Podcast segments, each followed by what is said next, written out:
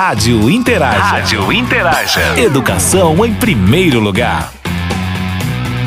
Olá, eu sou a professora Ana Carla e hoje nós vamos conversar sobre os fundamentos do marketing. E ninguém melhor para falar sobre esse assunto que Gabriel Ramalho, diretor de marketing e comunicação do Centro Universitário UNITA. Boa noite, Gabriel. Pessoal, boa noite. Primeiramente, eu queria mandar um abraço a todos os estudantes do NINTA EAD e do NINTA Polo Digital. Gabriel, afinal, o que significa marketing? Muitas pessoas né, associam marketing à publicidade. Ele imagina que o marketing ele é um sinônimo de publicidade. Né? E, na verdade, é importante a gente entender que a publicidade é muito anterior ao marketing. Né? A publicidade ela surgiu muito antes, e a publicidade em si ela não é um sinônimo de marketing, mas ele é, é um elemento, é, um, é, um, é, uma das atividades que dentro de um planejamento de marketing, de uma operação de marketing, você vai desempenhar. E a gente puxa esse histórico bem antigo, né? As primeiras, é, as primeiras, os primeiros registros de publicidade que apareceram, né? Que foram descobertos, foram os registros em Pompeia, ainda ali antes de Cristo, 500 anos antes de Cristo onde algumas placas, né, quando elas foram traduzidas, é, quando da descoberta de Pompeia, as placas eram publicitárias, né? Elas divulgavam as casas de banho, ou eram placas divulgando venda de animais. Então, ali, ainda antes de Cristo, você começa a ter, né, a utilização de espaços para fazer a publicidade de diversas coisas. Algumas pessoas, né, como o próprio Lucas falou aqui, é, falam da divulgação. E quando a gente fala de divulgação, a gente também volta bem longe, né? A divulgação ela coincide com o período do nascimento da imprensa. Né? A partir do momento em que a imprensa de Gutenberg ela foi é, criada, né, ali em meados do século XV, logo em seguida é, já começaram a utilizar as prensas móveis, né, para fazerem os primeiros folhetos né, publicitários né, para divulgar. O primeiro panfleto que se tem notícia é do ano de 1482, né, é de Paris, e na verdade era uma divulgação de um evento que ia acontecer na cidade de Reims, que era perto ali de Paris, e esse evento era o Grande Perdão de Nossa Senhora. Então, assim, naquele período, 1482, né, já estavam é, não só publicando livros na imprensa, mas também já se estava utilizando a imprensa para criar em escala né, folhetos publicitários, né, os primeiros panfletos de divulgação. E muita gente, principalmente nos dias de hoje, associa o marketing às redes sociais. E a gente pensa, né, quando a gente pensa em rede social, a gente tende muito a imaginar a rede social como um sinônimo de uma coisa moderna. Você pensa logo no, no Facebook, você pensa logo no Instagram, você pensa logo nessas redes sociais que são plataformas é, digitais de redes sociais que a gente tem hoje, né? Mas, na verdade, quando você puxa para o conceito antropológico é, do que é uma rede social, uma rede social nada mais é do que ali um, um grupo de pessoas que estão unidos por interesses em, é, interesses em comum. Essas pessoas, elas compartilham conhecimento entre si, geram conhecimento coletivo, essas pessoas é, têm diversos níveis de influência entre, entre elas, então algumas pessoas influenciam as outras, então você tem relações de influência acontecendo dentro, dentro desses espaços, e essas pessoas se organizam em nichos né, e de forma descentralizada. E quando você pega esse conceito do que é uma rede social, não é nada de novo. Na verdade, quando você vai puxar o conceito de rede social, ela está condicionada ali às primeiras organizações sociais né, que existiram na espécie humana. Então, na verdade, a primeira rede social que se tem notícia, né, era aquela roda ao redor do fogo na caverna, na qual os líderes ali das, da, dos clãs, né, ali do, do, dos homens das cavernas se reuniam para contar suas histórias e compartilhar conhecimento ali ao redor do fogo. Então, na verdade, essas plataformas digitais apenas é, trazem uma, atendem uma necessidade que é ancestral, né? Que o homem é um animal social, ele tem essa necessidade de se relacionar e de compartilhar esse conhecimento. É, então, gente, existem esses três elementos que as pessoas associam muito ao marketing, né? Mas quando a gente vai falar realmente sobre o que é o marketing desses três elementos, isso tudo é só a ponta do iceberg. O marketing ele tem uma parte que é visível, que ela vai estar nos discursos de comunicação da marca, né?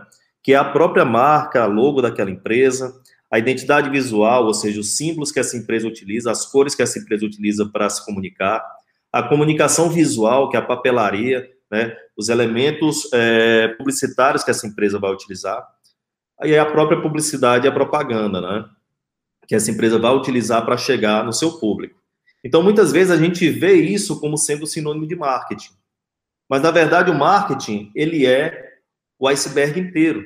Eu tenho uma parte que é invisível, eu tenho uma parte que é muito simbólica, que é a parte do, do branding, ou seja, a percepção que a minha, a minha marca vai ter é, para o meu público, né? A partir da proposta dessa minha marca, o propósito que essa minha marca apresenta e aquele velho e famoso, né? Visão, missão e, e valores, né? Que são aqueles motes pelos quais as empresas relatam né, as suas intenções.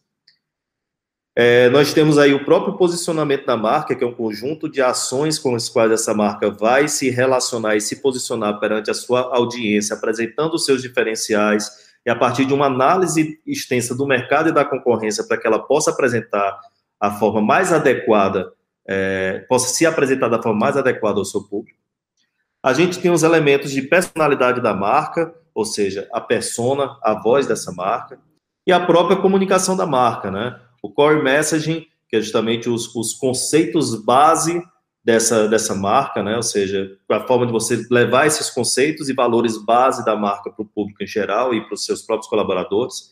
A história, o nome, o slogan e a promessa dessa marca também, né? O que é que ela se, o que é que ela se compromete a entregar enquanto satisfação para o seu cliente final. Então, esses elementos todos, a parte invisível, é tão importante para as empresas como a parte visível, né? O que nos leva para uma conceituação do marketing que ela é muito mais das é, definições de marketing. A primeira definição da AMA, American Marketing Association, e a segunda a definição do Philip Kotler. Né? O Kotler é o, o autor do Administração de Marketing, que talvez seja o livro mais conhecido e mais utilizado nos cursos de marketing pelo Brasil. É, a primeira definição, né, o marketing é a atividade, o conjunto de instituições e os processos para criar, comunicar, entregar e trocar ofertas que tenham valor para consumidores, clientes, parceiros e sociedade em geral. Olha que conceito amplo, né? Já o conceito de marketing do Kotler é o seguinte: marketing é o processo social por meio do qual pessoas e grupos de pessoas obtêm aquilo de que necessitam e o que desejam com a criação, a oferta e a livre negociação de produtos e serviços de valor com os outros. Notem aqui algumas palavrinhas que eu deixei aqui marcadas, né? Processos, valor, processo social, necessitam, desejam, né? É, e valor. Essas são, são palavras-chave né, para a gente entender um conceito de marketing que ele se aproxima muito mais, que é um conceito de uma, da estratégia. O marketing ele se aproxima mais da estratégia do que dessa parte mais visível, apenas relacionada à publicidade. Quais as origens do marketing? É importante a gente entender um pouco da origem do marketing, né? Como foi que ele surgiu. E para entender um pouco disso, né, a gente poderia trazer elementos bem antigos, é, de como ele surgiu amparado na psicologia, na antropologia, mas esses são pontos que eu quero falar mais na frente. Por enquanto, eu quero fazer um paralelo da origem do marketing como sendo uma consequência da evolução das teorias de administração de empresas, tá ok? É muito importante a gente entender é, o impacto social do marketing, né, a partir dessa contextualização que foram as mudanças pelas quais as empresas e indústrias passaram no século XX. Como muita gente é, conhece, né, é, o século XX se marcou pela segunda revolução industrial. Né? A gente teve aquele primeiro momento da primeira revolução industrial, mas ali no finalzinho do século XIX, começo do século XX, começam a surgir as grandes indústrias americanas. E por mais que a administração em si, o ato de administrar, ele exíguo, né? no caso vinculado à administração pública, as pessoas não entendiam ainda teorias de administração. A administração era quase que um processo empírico. Então, nessa época, quando surgiram as primeiras grandes indústrias americanas, é, se via a empresa como sendo uma máquina. Ou seja, Quando você pensa numa máquina, o que é que você pensa? Eu penso em peças, né? Eu coloco uma coisa aqui numa ponta e recebo uma coisa ali do outro lado. Eu tenho ali mecanismos internos que estão girando para fazer essa minha máquina funcionar. E essa visão do começo do século, ali entre 1900 e 1920, foi a é, foi uma das primeiras visões, né, da administração de empresas moderna, né?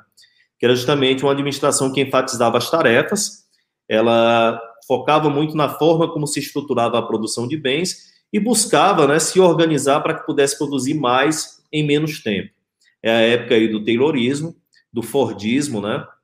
A época da produção em massa.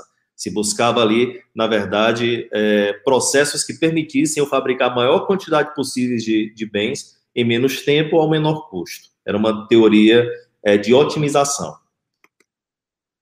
Em 1920 a 1940, começa a se ter uma outra preocupação. Essa preocupação nessa época, na verdade, ela passa a ser com a estrutura das empresas. Né? A empresa ela não é vista mais como uma máquina que tem ali mecanismos internos rodando. Ela é vista como um sistema. Ela é vista como um, um, um organismo né, que tem ali vários sistemas. Se você pensar no corpo humano, com todos os sistemas regulatórios que nós temos dentro do corpo humano, você consegue fazer um, um, paralelo com as empresas, que passam a ter uma estrutura organizacional, que eu vou ter ali o cérebro da empresa, eu vou ter ali é, vários órgãos e departamentos que eles vão estar ali trabalhando em conjunto para conseguir executar as ações de administração dessa empresa. Então, é essa época que surge a teoria clássica da administração, do Fayol, que até hoje é estudada né, nos cursos de administração, e surge também a teoria burocrática de Weber. Né? Mas, apesar do nome da teoria ser teoria burocrática, né, e a gente pensar que isso está associado é, a essa burocracia, que eu, a teoria burocrática, na verdade, ela buscava racionalizar o funcionamento. Então, ela criava fluxos e processos integrando esses departamentos para que pudesse ter uma racionalidade na forma como essa empresa era conduzida, fugir do empirismo, né, e criar relações de fluxos e processos. Aí, gente, é, chega aqui nos anos 40, né? Nesse período, 1920 a 1940, né, anterior a isso, vocês devem lembrar que houve ali a, a crise, né, a grande crise de 1929. Então, esforçou uma grande reformulação dentro das empresas, dentro das indústrias. E quando você chega ali, mais ou menos nos anos 40, existe um outro elemento que surge, né? Que é justamente a Segunda Guerra Mundial, e que você passa é, a ter muito o, o, incremento da indústria bélica, né? As estruturas das empresas na época, das indústrias na época, elas passam a ser utilizadas para o esforço de guerra americano. Então, nesse período, 1940 a 1970, você começa a ter uma situação de agitação no mundo todo, né? o mundo todo está agitado com aquela Segunda Guerra Mundial, e isso tudo começa a repercutir nas relações dentro das empresas. Você tem também a psicologia e a psicanálise que estão consolidadas nesse, nesse momento, e o surgimento do, do movimento sindical americano, né? Os unionized workers, né? Eles começam a fazer suas reivindicações de melhores condições de trabalho, e as empresas elas percebem que elas não podem só se enxergar como sistemas, não podem se enxergar só como máquinas, porque da mesma forma que o nosso corpo humano, como um sistema, ele depende do sangue para poder levar os nutrientes, né, para todos os nossos órgãos, as empresas elas precisavam dos trabalhadores para conseguir executar suas ações. Então, nesse período, as empresas passam a pensar mais também nos trabalhadores, não por bondade na época, mas muito por consequência dos movimentos sindicais americanos, né? E isso leva a, algumas situações, né? A administração passa a considerar o comportamento das pessoas nas organizações e as suas necessidades individuais e trazer isso em relevância. E a partir do momento que eu tenho trabalhadores e eu estou estimulando neles as suas necessidades individuais, eu passo a ter um grande mercado consumidor para os meus produtos também. Então, é o momento que surge aquela venda do American Way of Life, ou seja, todo americano tem que ter a sua casa, tem que ter a sua família, tem que ter o seu carro, é, todo americano vai ter uma televisão preto e branco na sua sala. Então, essa venda do estilo ideal de vida americano passa a surgir nesse momento, e as empresas, as indústrias, elas passam a empregar isso como uma forma né, de entregar os seus produtos a partir do momento que elas estimulam essas necessidades nas pessoas. Então, esse período ali, por volta dos anos 50, dos anos 60, né, que está compreendido nessa época dos 40 aos 70, é o período no qual as, as agências de publicidade moderna elas começam a surgir e ainda com um propósito muito na operação, de fazer a divulgação e a promoção desse jeito americano, do American Way of Life, do estilo de vida americano, e fazer os produtos chegarem até os consumidores. Aí isso nos leva para outro período, né, de 1970 em diante. Que em 1970 em diante, eu tenho aqui a, a sociedade da informação. O que é a sociedade da informação? A minha, a, as empresas elas passam a perceber a importância da tecnologia e a importância da interpretação dos dados do mercado para conseguirem fazer a entrega de melhores produtos. Então, essas empresas elas passam a aplicar o que a gente chama de teoria das contingências. Não existia mais um jeito certo de se administrar uma empresa você vai, passa a ter algumas estruturas mais fluidas, você passa a ter diversas formas de administrar, diversas teorias administrativas sendo aplicadas simultaneamente, e a empresa ela passa a se perceber de fora para dentro. Se na época do Fordismo eu tinha simplesmente uma indústria que fabricava os bens de serviço e dizia: Eu estou fabricando carros, as pessoas vão querer comprar o carro, não importa a cor que eu bote esse carro, eu vou vender. Aqui as empresas passam a interpretar as informações que elas colhem do mercado para conseguir planejar sua produção e também é, identificar quais os produtos que ela vai ofertar para esse mercado. E o que aconteceu no período da sociedade da informação? Então, esse período da sociedade da informação é quando a coleta desses dados, que podem ser através de pesquisa, pode ser através de observações do ambiente externo, elas passam a ser consideradas como insumos estratégicos para a produção de conhecimento dentro das empresas e esse conhecimento ser aplicado aí na, tanto na produção industrial como na oferta dos bens de consumo, né? Então, nessa época, se passa a observar o ambiente externo, se passa a observar o mercado e principalmente as necessidades desse mercado. Então, a identificação das demandas externas do público é o que passa a influenciar a oferta. Olha aqui a, a Times Square nos Estados Unidos. Hoje a gente é acostumado a ver aqueles billboards de lá, né, aqueles painéis de LED gigantescos e tal, mas nessa época aqui dos anos 60, essa foi, é, essa aqui era a Times Square, nesse momento posterior, né, ao surgimento das primeiras agências de publicidade moderna e esse, esse grande é, incremento da publicidade. Então, pessoal, é nesse contexto que surge o marketing. O marketing ele é uma função organizacional e ele precisa estar na administração do negócio e não apenas na divulgação dos produtos e serviços desse negócio. O marketing ele gera valor, ele gera negócios, ele desenvolve marcas e percepções públicas. Ele vai além da publicidade e da comunicação. O produto final do marketing, ele não é a criação publicitária em si, mas sim a, a venda final. Então, ele precisa atender a necessidade do consumidor, que ele identifica ali, né, a partir da análise do cenário externo e das dores desse mercado. Mas mais do que isso, ele precisa entregar valor e gerar diferenciação na mente desse consumidor porque é isso que vai fazer com que, no processo de decisão de consumo, esse consumidor é, opte por essa marca, por ela ter os melhores diferenciais para atendimento da sua necessidade. Então, gente, a gente fala que o marketing é multidisciplinar. Ele vai utilizar conceitos da administração, ele vai utilizar conceitos da antropologia, ele vai utilizar conceitos da sociologia, psicologia e da comunicação social para permear a sua atuação. E principalmente, como vocês vão ver mais na frente, é, conceitos da psicologia e da antropologia, porque a partir do momento que eu preciso entender a necessidade do meu cliente para atender o mercado, eu preciso entender quem é esse cliente. Isso nos leva para uma frase né, do, do Peter Drucker, que essa frase é a seguinte: o objetivo do marketing é conhecer e entender o consumidor tão bem que o produto ou serviço se venda sozinho. Né? Peter Drucker é esse cara aí, sisudo, né, com essa cara fechada, né, mas um grande pensador aí do, do marketing. E o Peter Drucker, quando ele fala nisso, na verdade, ele está é, ele tá se relacionando a um conceito e uma palavra que a gente vai usar muito quando a gente fala de marketing, que é justamente necessidades. Por que a palavra necessidade é tão importante para o marketing? E o Maslow estabeleceu uma pirâmide de necessidades, né, que ele parte ali da base, vai até o topo.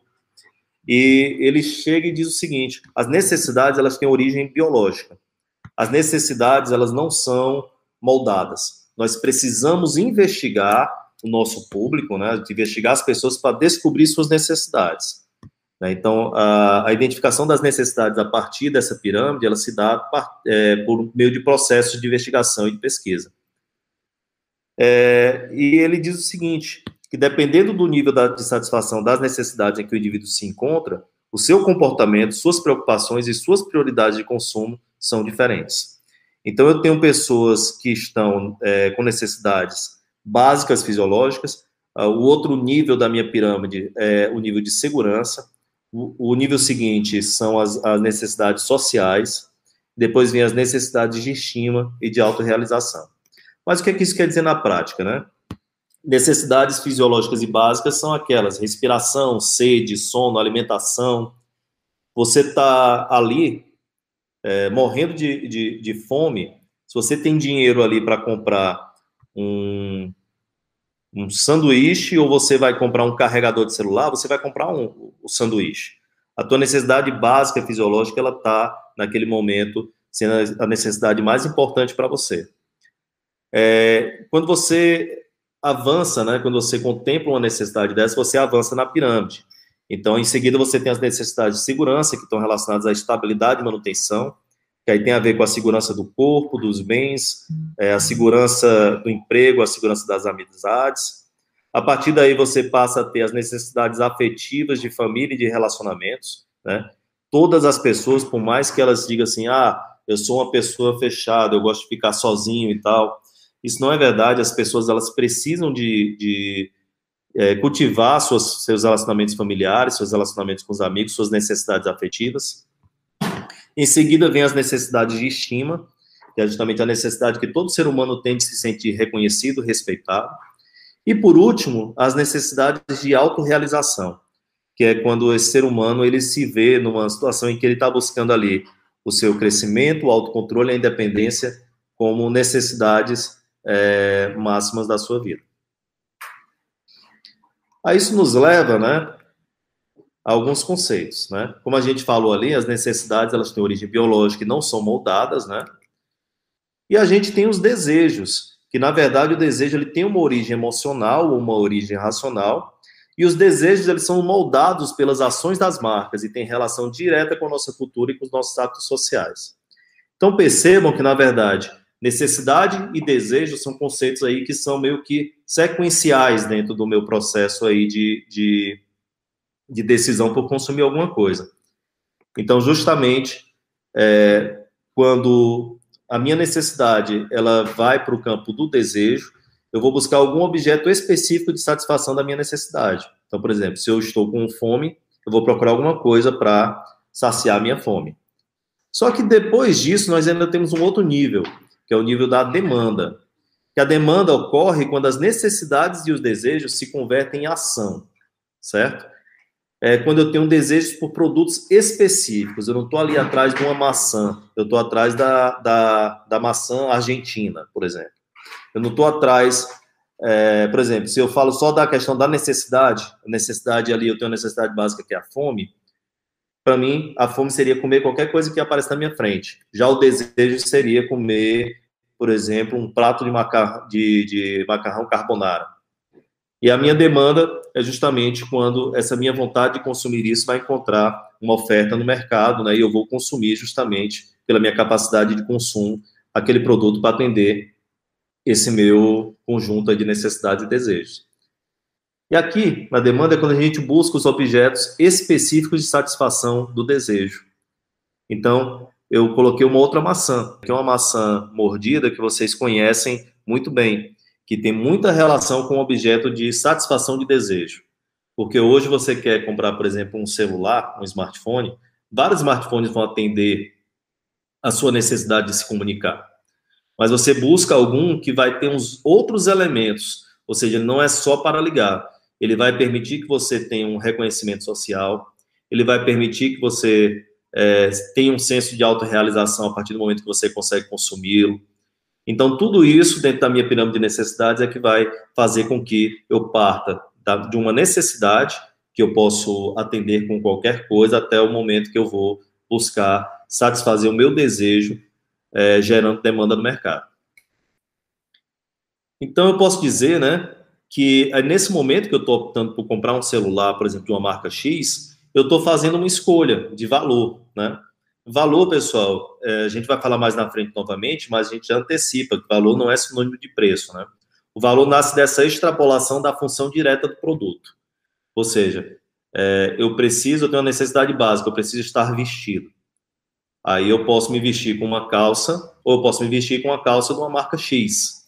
Então, é, a partir desse momento é, que eu vou definir, né, o, o, vou perceber valor entre as opções que se apresentam para eu atender essa necessidade, e essa percepção é que vai é, influenciar a minha escolha. Então, eu posso dizer que alguns objetivos do marketing relacionados a isso, a esse campo de necessidades, são os seguintes: eu preciso identificar as necessidades e criar os produtos que atendam essas necessidades. Eu preciso despertar o desejo pelos produtos através das ferramentas de comunicação e gerar demanda por meio das minhas estratégias de preço e de distribuição. Vocês estão vendo como, de alguns minutos para cá, a gente já avançou numa visão de marketing, que ele saiu daquela coisa que era só publicidade e divulgação, e a gente já está falando aqui sobre outras coisas maiores, né? Inclusive o desenvolvimento e o meu pensamento no produto que vai atender uma determinada necessidade. Pois é, tudo isso tem relação com o marketing. A que então o marketing se propõe? O marketing, sobretudo, ele se propõe a entregar valor. E vamos falar um pouquinho sobre o que é uma percepção de valor. O valor, ele é algo que é percebido pelo consumidor. Não adianta eu, como empresa, chegar e dizer assim: o meu produto é o melhor produto que tem, ele é premium e eu vou botar ele é, custando X. Se o meu consumidor não percebe isso, ele não vai se dispor a pagar o valor que eu estou cobrando por aquele produto, pagar o preço que eu estou cobrando por aquele produto. Eu preciso que esse preço tenha um anteparo na percepção do valor, para que dentro dessa balança, quando você faz é, o peso entre os benefícios diretos e indiretos, com os custos diretos e indiretos que estão atrelados a esse, a esse produto, eu tenha uma relação de custo-benefício que, para mim, enquanto consumidor, seja atrativo. Ou seja, a escolha do consumidor é pela oferta que proporcionar o maior valor, o que não necessariamente tem a ver com ser o maior valor financeiro, porque isso é, ele pode mudar de acordo com diversos fatores que estão atrelados ali dentro daquele iceberg que a gente mostrou, né? As partes invisíveis, né, que estão associadas ao marketing. Então, o processo de entrega de valor passa pelos seguintes, é, passa pelas seguintes etapas, né? Eu preciso selecionar o valor, que é onde eu faço a minha segmentação de mercado, eu seleciono qual vai ser o meu público-alvo para que eu possa desenvolver o posicionamento do meu valor, né? Ou seja, no meu valor que eu falo, lembrando mais uma vez, isso aqui não tem a ver com precificação ainda, né? Aqui, quando eu falo em selecionar o valor, é a forma como a minha marca vai ser percebida por esse público. A segunda etapa é justamente fornecer o valor, ou seja, eu vou materializar o produto a partir dessa minha identificação das necessidades do meu público-alvo e eu materializarei esse produto definindo as características específicas. Aí aqui já entra preço, já entra distribuição.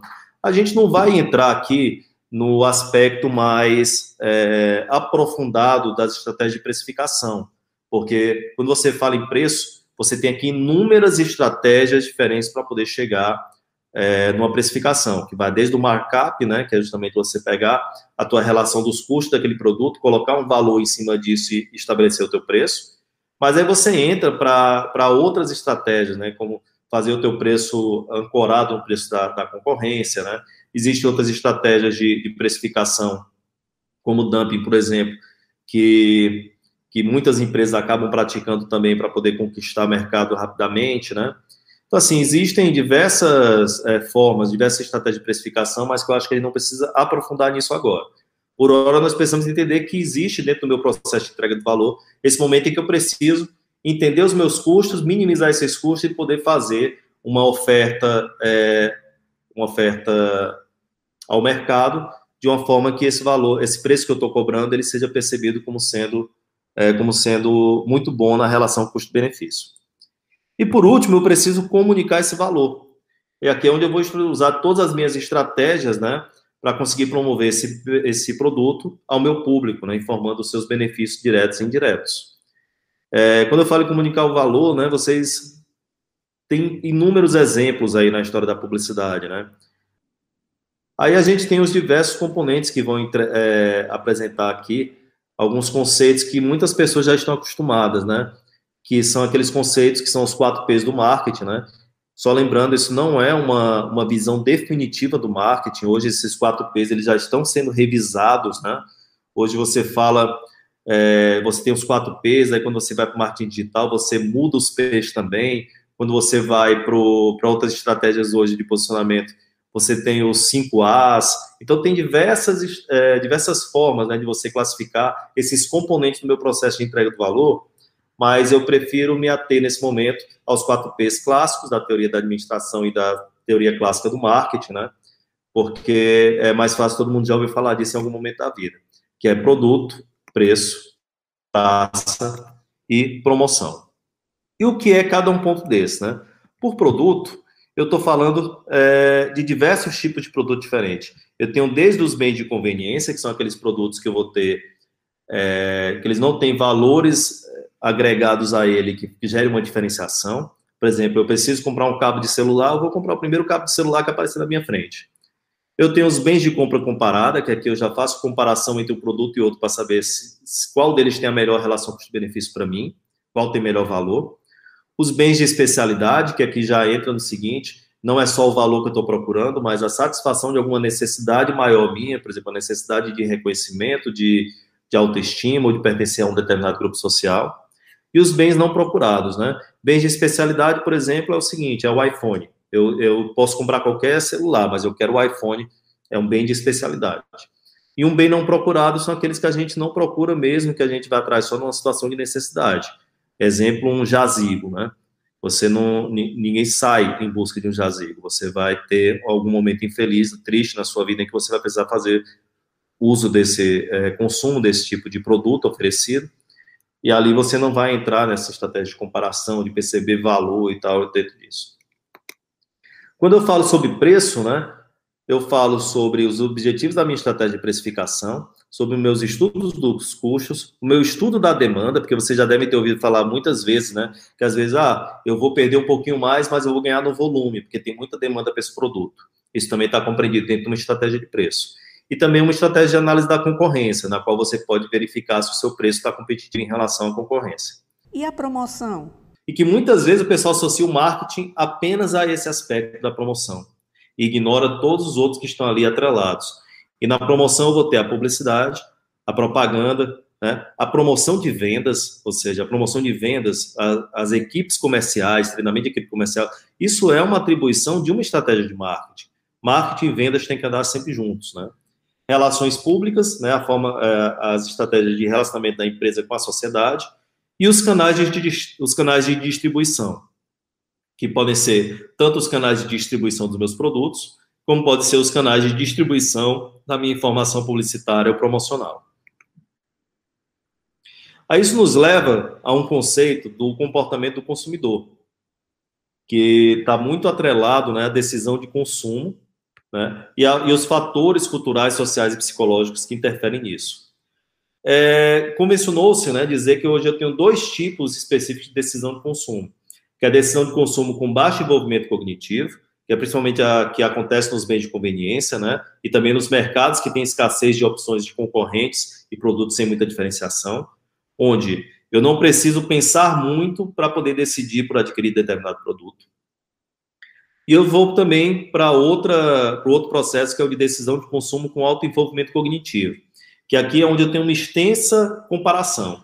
Se eu vou, por exemplo, é, comprar um, um, aparelho celular dentro de uma mesma marca, eu decidi que eu quero comprar Samsung, por exemplo, ali eu vou ter diversos produtos com atribuições diferentes, com qualidades e benefícios diferentes, e eu vou ali comparando as opções para poder chegar né, dentro do, da minha decisão. Eu não chego lá e digo assim, olha, me dá o primeiro celular até tanto como eu faria, por exemplo, se eu fosse comprar um carregador para esse mesmo celular, né? Então, aqui você já procura comparar e identificar qual o benefício que é oferecido nessa solução que está sendo proposta para a dor que eu, como consumidor, tenho, né? E por último aí, os fatores culturais, sociais e psicológicos, que aqui eu tenho a forte influência da minha delineação demográfica ou social, da minha identidade pessoal, ou seja, meus valores pessoais, e das minhas motivações e percepções dentro do meu ato, do meu processo de consumo. Né? É, por exemplo, eu posso escolher, é, eu posso querer consumir de repente um, um determinado produto, mas quando eu vou para os meus aspectos é, sociais, culturais, às vezes eu penso assim, ah, essa empresa maltrata animais, aí eu já vou para outra opção, né? Ou seja, não é apenas o fato de você ter os benefícios principais ali expostos em, em é, que possam ser apresentados como vantagens dentro do atendimento daquela dor do consumidor. Mas você passa a ter vários outros fatores que passam pela cabeça do consumidor antes dele optar pelo consumo daquele produto. É isso, Gabriel. O marketing é realmente um complexo processo que vai muito além da publicidade, da promoção e da divulgação, envolvendo valores e estratégias. Nós agradecemos muito sua presença e sua clareza. Muito obrigado, pessoal. E por hoje é só. Tenham todos uma boa semana e até o próximo domingo. Rádio Interaja. Rádio Interaja. Educação em primeiro lugar.